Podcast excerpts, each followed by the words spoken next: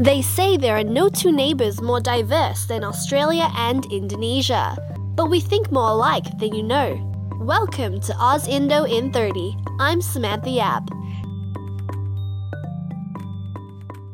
Gojek and Atlassian are the billion dollar startup success stories of Indonesia and Australia that are spearheading disruptive innovation in the region. In other words, their growth has sparked the rise of startups that aim to generate value for society and essentially enhance people's lives. The scale and pace of innovation in both countries has often clashed with regulation because, while healthy competition is beneficial to the ecosystem, the growth can also pose a risk to consumers if not regulated well. But Jeff Garzik, one of Bitcoin's most respected developers, said rigid regulation will only be a catalyst for change that creates a new, different world. In this episode, we ask our guests Jared Heath and Aditya Tumakaka, who work as lawyers, about their thoughts on striking the right balance between innovation and regulation. I'm joined now by Jared Heath. Jared Heath is a special consul at Corrs Chambers Westgarth in Melbourne. He has a wealth of government advisory experience advising on significant legislative, regulatory, and policy reviews. Jared has also previously completed a secondment as international consul at Soemadipradja and Taher, one of Indonesia's leading law firms. Jared joins me now at the Corrs office in Melbourne. Hi, Jared. Thank you for joining us on the program. Hi, Samantha. Thank you for that kind introduction. Firstly, can you tell me a little bit more about your background and how you became a lawyer at Corrs? So, I knew from a very young age, Samantha, that I wanted to be a lawyer, probably from the age of about eight or nine. And so, all through high school, and then when I did my law degree at the University of Melbourne, I knew that when I finished, I wanted to try practicing as a lawyer. When you're at law school, you get the opportunity to apply to do clerkships at some of the big law firms, and that gives you and the law firm a chance to try each other out and see whether there's a good fit. And so at the end of having done a number of clerkships, I ended up deciding that I wanted to apply and come and work at Corrs Chambers Westgarth. And I'm one of those people that started as a graduate and we won't say how many years, but a certain number of years later, here I am still working at Corrs. Could you tell me a bit about the experience that you had in Jakarta? I had a great time uh, living and working in Jakarta. It was my first visit to Indonesia. So, unlike many other Australians who might have been to Bali on holidays, I hadn't been to Indonesia before. But I had always thought that it was a really important country to Australia's international um, set of relationships with other places. And so, when the opportunity arose through Corrs which has a relationship with Soemadipradja and Taher, to go and work there as international counsel, I was really enthusiastic about that possibility. It was a great chance to live in a different country, experience life in a big cosmopolitan city like Jakarta, uh, to experience what it's like working with a whole range of different laws and clients. So it really was a complete change from life here in Melbourne. Uh, I found Indonesia to be a wonderfully exciting and interesting place. I found the Indonesian people, both my colleagues and others I got to meet while I was there, to be incredibly warm and funny and engaging. And uh, I'm really glad that I had that chance to experience life there and now to continue the relationship with all my Indonesian friends and colleagues. As a lawyer that had experience working in Australia and, and then working in Indonesia, could you give me some examples of the differences that you found? So, I guess there's a number of technical differences between Australian law and Indonesian law. Australian law we inherited from the British colonial system, whereas the Indonesian legal system has been inherited from the Dutch colonial system. And so there are slight differences in the way law is practiced in those two different original colonial powers, but now obviously in Australia and Indonesia. There's also differences because of um, population, of um, economic development, and a range of other factors, which means that the state of the law in both countries is slightly different. Probably as a question of volume, there's much more legislation in Australia. Um, in Indonesia, there's probably on a proportionate basis more uh, regulation and policy guidelines that perhaps sit around the law compared to what we have here in Australia. And I think that one of the other really big differences, which informs both legal questions but also just doing business generally, is the really important part that relationships play in Indonesia. Here in Australia, often businesses are quite transactional, that you do a deal, that you sign a contract, if there's an issue, you will enforce the contract and you'll move on to the next relationship. In Indonesia, it's much more important to have an effective relationship. You might negotiate the contract, but as someone once said, if you have the relationship without the contract, then it doesn't really matter if you do have the contract or not. But if you only have the contract and no relationship, well, then the contract won't solve any problems for you at the end of the day. During your time in Indonesia, you were a CAUSINDY 2014 delegate. Could you tell me a little bit more about your experience on the conference and what you got out of being a part of CAUSINDY? Well, CAUSINDY was a great opportunity to get to know a group of both young Australian and young Indonesian leaders who had the chance to come together during the conference and really both hear from other experts, business, governmental, diplomatic um, leaders, but also to have a dialogue with each other and to learn more. And I found that to be incredibly valuable to be able to talk to 15 other you know, young Indonesian leaders and hear their perspectives on the world um, and to learn from each other uh, was really, I think, the highlight of the experience. In Jakarta, Aditya Tumakaka shares his thoughts on regulation and innovation with my colleague Narina. Adit is a Juris Doctor graduate from the University of Melbourne and has practiced law in both Indonesia and Australia. Hello, Adit. Hi guys, Aditya here. Apa kabar? How are you? Baik, baik. okay, Adit, first question for you. Who did inspire you to become a lawyer? Um, so who inspired me to become a lawyer? That will be my grandfather, uh, J.K. Tumakaka. He used to work as one of the ministers during the Sukarno cabinet, and he was also serving as a public prosecutor in Sulawesi before. When was the first time you professionally practiced as an advocate? I started pretty young. It was actually around, I think it was when I was 21st years old. Uh, I just graduated from Atmajaya uh, Law Faculty and now here I am. So Adit, how did you end up with mostly commercial deals when still practicing in Indonesia? Basically, my background during my undergrad law studies was to was more into uh, international law, which is more into like government to government or state versus state type of deals. Uh, but then I realized I'm more of a practical guy. I like um, seeing get things done in the way that I want. uh, and I want to see the results quickly as well. So then I realized that even from a commercial uh, work that I do now, I can still um, um, make some change in the society or even for Indonesia itself as well. All right. And how, how has your knowledge in legal practice from Australia and Indonesia shaped you now as a professional? Um, I think it complements both uh, in a way that my Indonesian practice sort of complements my um, Australian uh, studies as well, and vice versa. We, as an Indonesian lawyer, I have to admit that Indonesian law are still far behind from being well developed right now. There's so much, um, not even gray area, sometimes a black hole area that is not understandable even among lawyers or even uh, among um, uh, legal scholars as well. And so, having um, studying Juris Doctor at Melbourne Law School and having spent spending some time practicing in in Australia, um, I think I sort of start to see things comparatively. You were CAUSINDY 2014 delegate, and how did that experience contribute to your career in legal practice? Being a professional in certain area uh, does make your mind to start to think narrowly. CAUSINDY uh, discussions or the conference itself and the networks that I built there, I think um, opened up my eyes and opened up my horizon as to the diverse perspectives of problems and challenges and opportunities that exist in the relation of the two countries.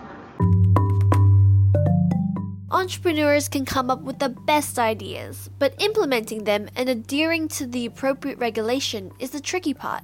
Our guests, Jared and Aditya, tell us how Indonesia and Australia deal with regulation differently from their experiences working as lawyers in both countries. Striking the right balance between regulation and innovation is often difficult for governments because, on one hand, they want to ensure an, a healthy development of new innovations, but also protect society. So, in your experience working in your legal career, how do regulators first deal with new innovations? Well, I think taking a step back, one of the challenges for government in dealing with innovation is that it might have quite different policy objectives. So, on the one hand, government might want to help drive innovation because innovation might lead to better outcomes, both for the government itself, uh, but also for the people that it serves and it represents. And so, what I mean by that is the government might, for example, want to build a piece of new infrastructure. And what they want to have achieved through that is the very best, most innovative form of that infrastructure. But in order to drive that, the government has obviously formed the view that it might be best to get that innovation from the private sector rather than the government producing it itself. So there has to be mechanisms designed in the process of getting that infrastructure to drive those innovative outcomes. At the same time, sometimes government is concerned about innovation. Innovation might move so quickly that if there isn't regulation, there could be adverse effects for the public. So, new technology, for example, can be a fantastic way of saving time and labour, but it also might have risks, and so there needs to be appropriate regulation to protect the public. An example of that might be driverless cars. So, driverless cars have great potential to liberate people from the task of actually driving so that they can do other things while they're in transit, but also increasing safety ultimately if you take the unpredictability of the human element out of the driving. But until the technology is refined, there are risks, as we've seen from various news stories, around technology like driverless cars. And so there needs to be regulation in place to protect consumers, to protect the public, until it's reached a state of evolution um, where it's safe. The other thing that government would be concerned about, aside from just protecting the public, might be to seek to serve other public goods. So, being able to regulate particular types of commercial activity as a basis for taxation and generating public revenue, or to indeed protect the public from certain other social harms uh, that might be perceived to exist through particular forms of innovation.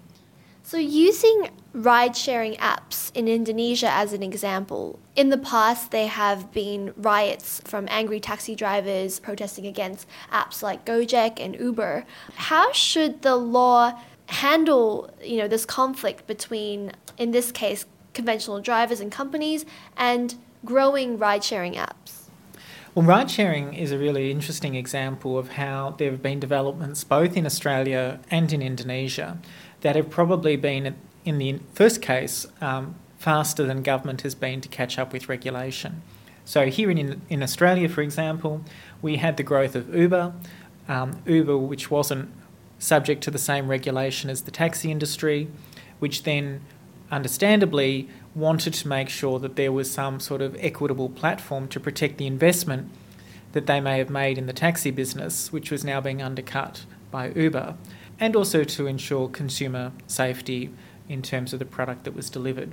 At the same time, Uber was successful because it was going to the market with a product that was seen as different and, in some cases, depending on one's perspective, better than the service that was being offered by taxis. And so, what we've seen is government around Australia and in other countries catching up with regulation to try and address a range of policy issues, including consumer protection, taxation, and equitable treatment of similar forms of services. In Indonesia, what we saw was the advent of Gojek, GoCar, and other services. And yeah. yeah. that's right. Yeah. Um, other services which were important to fill a need in the market, uh, but again provoked ultimately a regulatory response, which was designed to ensure that there was the capacity for government to maintain a level playing field between different participants in that particular market. It sounds like yes, of course, governments and, and the law would like to protect conventional drivers, like for example taxi drivers, but and also for safety reasons as well, have you know that regulation be put in place. But some would argue that if you put too much regulation in place, then it kind of stifles that new technology or that new company or startup to grow. Do you have any thoughts on striking that balance? I think it's a difficult balance to strike, and it will be different in different cultural settings. So, that one of the things that's often said is that um, there's too much red tape here in Australia, there's too much regulation that you have to follow. But I've heard people say the same thing about doing business in Indonesia, that there's a lot of paperwork that you have to get right. Ultimately, the test is what's the substance of the regulation? If it's serving a legitimate purpose and it's easy enough to comply with, uh, then that's probably not over regulation. If, however, it's too cumbersome for business or for consumers to understand, to comply with, and ultimately to go about doing what they want to do, uh, then that's when it might become problematic and potentially stifling of innovation. So it's a it's a balance that needs to be struck in mind uh, of the different objectives that government might have, but also preserving a market which is driven by private sector innovation.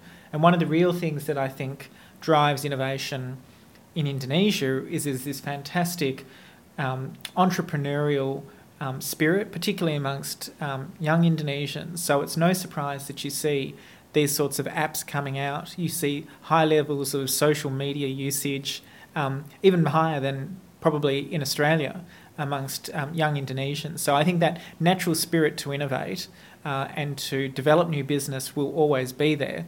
It's a way. It's a question of how you channel that spirit in a way that uh, can be shaped but not stifled by regulation. Yeah. You mentioned that in both countries there's a lot of red tape, but I can imagine that that red tape is actually different. It means different things in both countries. Could you delve more specifically into what the differences are? It's a really good question. I think that um, at a very broad level, at a high level, um, you would probably find that, as I said before, there's a lot more legal requirements to comply with potentially in Australia, but more paperwork to comply with potentially in Indonesia. So that's to say that you might have to get more forms um, or permits or licenses um, uh, issued by government departments in Indonesia, and if you fail to have the right paperwork in the right form, um, that can lead to significant challenges in terms of operating in that environment. In Australia, you may not need quite so many forms, um, and the test of whether or not uh, you've complied might turn less on the form of the actual legal document, but whether you've complied as a matter of substance with it. So that's not to simply say that um, the difference is only about uh, paperwork versus substantive compliance, but that's one element that might be slightly different between the two. Do you have any suggestions on how governments can deal with facilitating innovation? I think there's a necess- necessary part of allowing um, developments to unfold.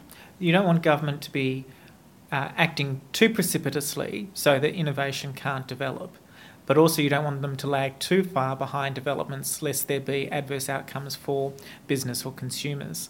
So it's getting that timing right. It's also recognising that not all of the expertise will necessarily exist within government. It needs to partner with academia and with business to understand what's happening.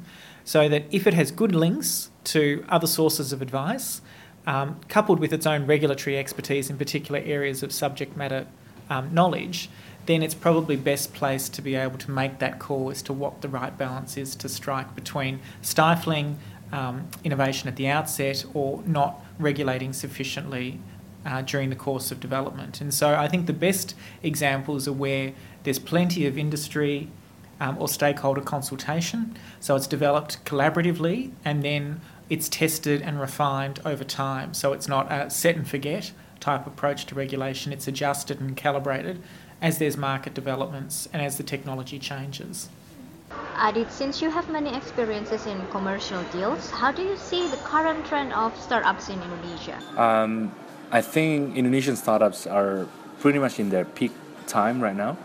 Um, the hardest part for uh, tech startups in Indonesia will be to build the ecosystem. From the government um, part, I've seen some initiatives taken place, like from the um, Ministry of SMEs, in which they uh, grant uh, several grants for um, um startups that's that's they think uh, potential for the economy. Um, from the banking um, from the banking uh, industry, I saw some uh, some support as well because they have created some uh, credit lines or some products that will be able to um, support startups in Indonesia. I think the one that has the biggest impact or that that makes the the Indonesian people understands the importance of startups will be like apps like Gojek because people pretty much use that and it makes our life easier, especially in Jakarta. I was wondering, like, um, is the um, legal certainty or what you call it in legal term, is it part of the ecosystem that you mentioned? Because in the previous session you said that um, legal system in Indonesia is not in gray area. It also includes a black hole. Is that also a challenge, or how Yeah. do you uh, explain that? I think it provides us with a challenge as well as opportunities. Um, being lowly regulated means that there are a lot of areas and um, opportunities that hasn't been discovered or hasn't been regulated yet. And I know business people tend to think sometimes, not all, but sometimes, they would think that um, it's better to ask for forgiveness rather than to ask for permission. So having a low regulations means that could they could invent so much, they could develop their their niche areas in a way that they want, because and there's not much of a restrictions. On the other side, being or having an, a non-restriction sometimes makes you a bit wary, makes you a bit um, anxious that you might have stumble on something, that you might have uh, breached certain provisions in the Indonesian legal regulations. And that's, I think, where the lawyers and the regulators uh, part will come will come as well. How important is knowledge of regulation compared to network in building startups? I think in Indonesia, it's it's best to basically have a, a good knowledge of regulation first. Why? Because that gives you a solid ground to develop your um, your startups, your companies, your business models. Um, understanding the regulation means that you understand what are the challenges and and so you can create the, your business model in the in the spectrum of the regulation itself. I think having the regulation first is a good thing because you don't want to go up to the regulators or the government or any other branch of governments not knowing what your right is, what your obligation is, and that will be bad because it will put you in a legal limbo. You wouldn't know what should what you should do next, what you should do afterwards. Um, you didn't know what sort of alternatives that you have. So I think knowledge of regulation is is, is important. But we do know that Indonesian also uh, cherish and appreciate having a good networks. And having a good networks doesn't really mean that it will give you a, a VIP pass to any other Indonesian um, institutions or, um, or government institutions or private entities or whatsoever. But I think having good networks would means that um, you have the networks that would be able to uh, mentor you, explains you what are the necessities of building a good startups, what are the constraints of having a certain business models, and of course um, in Indonesia. Um, B2B startups are pretty much established, but the hardest part is to create the startups that um, that's on the level of B2C or business to customers because the acquisition cost is very high. So and this is where the networks will come come playing around after this. It's just like a chicken and egg situation. You can't really understand whether you create a good startup first or you have a uh, a big number of customer first. With the good investors, they will might as well um, able to mentor you in the right way and th- uh, guide you in the right directions, or even point you to the right people in the Indonesian government as well sometimes. And so yeah, having good networks will be an added plus afterwards. But having a good knowledge of your business model and the constraints that it has, the spectrum that you can play on, is the first thing that you need to have. Then, if you want to take your startups to the next level, then that's where the regula- the the network will come apart. I Adit, with all knowledge you got from the two sides, Australia and Indonesia, what lessons can be learned from both countries? Um, I mean, yeah, uh, from each other. Development.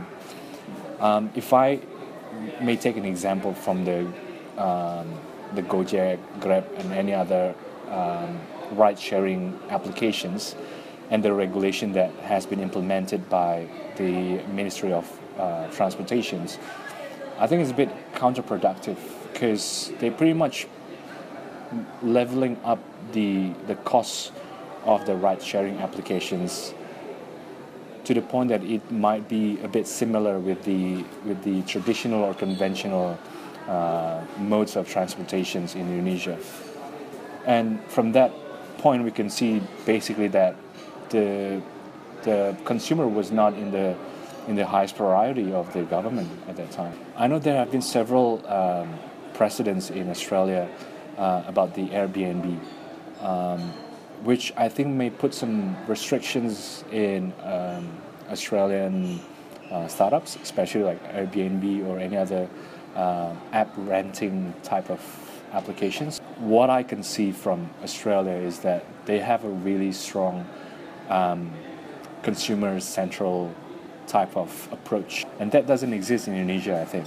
I think there's still much to learn from Indonesia as well, especially in being able to see the opportunity that exists in the population. Can I say that actually a regulator can work side by side with innovation phenomena like this?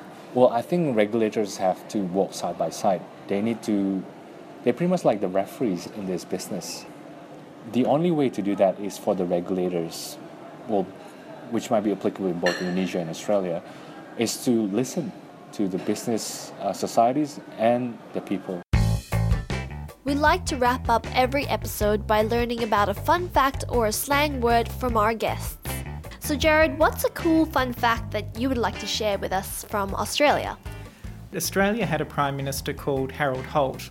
Harold Holt was Prime Minister between 1966 and 1967, and he was one of the few Australian Prime Ministers who actually died while he was Prime Minister. But the circumstances of his death were very tragic. He went missing while he was swimming at the beach and his body was never found. So, in order to commemorate his memory, a pool in Melbourne, a swimming pool, was named the Harold Holt Memorial Swimming Pool.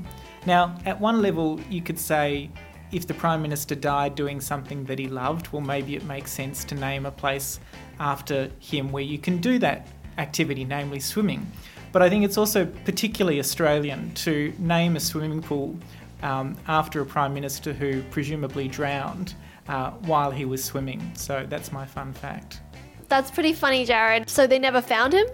No, as far as I'm aware, they never found the body. At the time, there was speculation that maybe the Chinese had kidnapped him by using a submarine off the coast of Australia, but I'm pretty sure that's just uh, urban uh, urban legend. Adit, what's fun fact or cool slang word that you'd like to share from Indonesia? Uh, I would say uh, zaman lebaran kuda. so that means, it, well, if you put it in the phrase, it will usually sounds like ah itu nggak bakal terjadi sampai zaman lebaran kuda juga. Or in English would be like, oh, it won't gonna be happen until the the Eid up for for the horses. So, which is very unlikely to happen. So that's what it means. It means something that's not going to happen at least anytime soon, or it, wo- it won't happen at all. Does that idiom um, appear or on trend lately? Oh yeah, sure, certainly. Um, it was uh, President SB or Susilo Bambang Yudhoyono put that in the trend um, when he addressed um, the concerns of people uh, concerning um, Ahok uh, trial back then.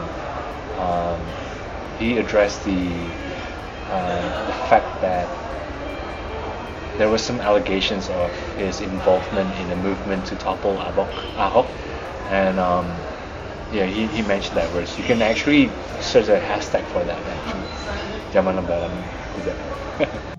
Thank you for listening to Oz Indo in 30. See you at our next episode.